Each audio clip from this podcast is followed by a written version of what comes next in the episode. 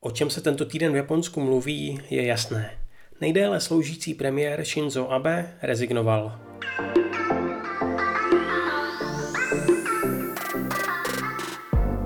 Situace se opakuje. Shinzo Abe odstupuje po druhé ve své politické kariéře.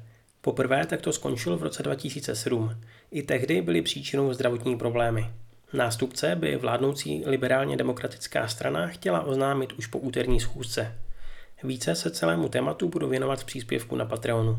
国民の皆様8年近くにわたりまして本当にありがとうございました Japonsko uvolňuje opatření pro vstup do země. Zatím ale bohužel pouze pro zahraniční rezidenty.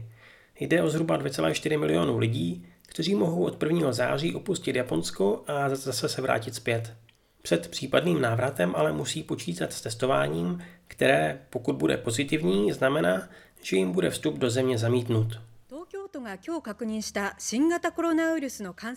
Autor nejlépe prodávané mangy na světě Eiichiro Oda prohlásil, že by svou pirátskou sérii One Piece rád během pěti let ukončil.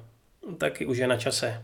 Konec konců vychází od roku 1997 a aktuálně má jeho příběh 96 svazků.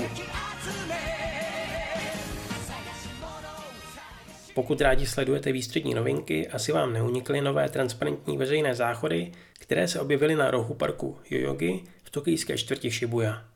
Krásně barevné záchody navrhnul designér Shigeru Ban.